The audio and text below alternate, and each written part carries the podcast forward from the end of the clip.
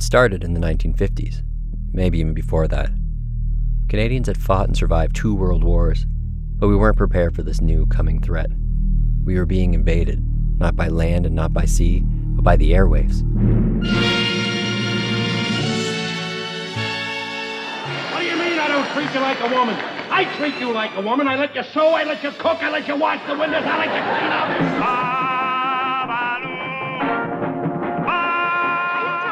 American entertainment was streaming over our border, and cultural imperialism didn't seem so bad at first.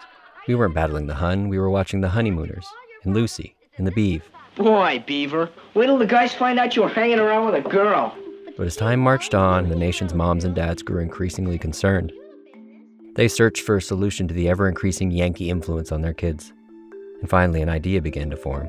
What if, just what if, the government could mandate something?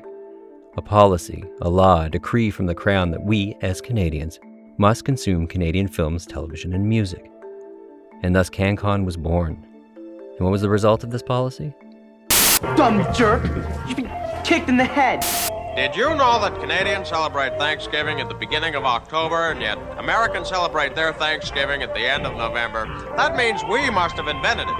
Close your eyes and you will find that you have arrived in Frightenstein. What you said was true. I am skinny and ugly, and my hair is red.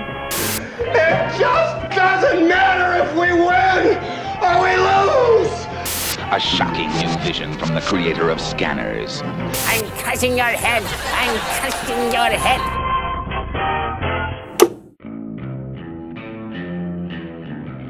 From the latest figures, film and television production in Canada is a $9 billion a year business, a third of which comes from original Canadian programming. But historically, Canadian entertainment has been a tough sell to Canadians. Why is that? From Knockabout Media, I'm Ryan Barnett, and this is Once Upon a Time in Hollywood North, a new podcast in which we deep dive into the history behind your favorite CanCon. We'll be tackling tax shelter filmmaking, the disappearance of Casey Finnegan, the meteoric rise of a little girl from Charlemagne, Quebec to her eventual throne atop the world, and that's just the tip of the iceberg.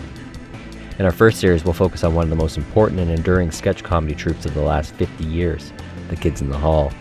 We'll explore the story behind the kids and their groundbreaking show that ran for five seasons on your CBC, their creativity, triumphs, and missteps, and how the group's iconoclastic approach to sketch comedy may have hurt them in the short term, but could be the key to their enduring appeal. Once Upon a Time in Hollywood North is coming bi weekly starting November 2nd. Find us on Apple Podcasts, Spotify, or wherever you find your podcasts.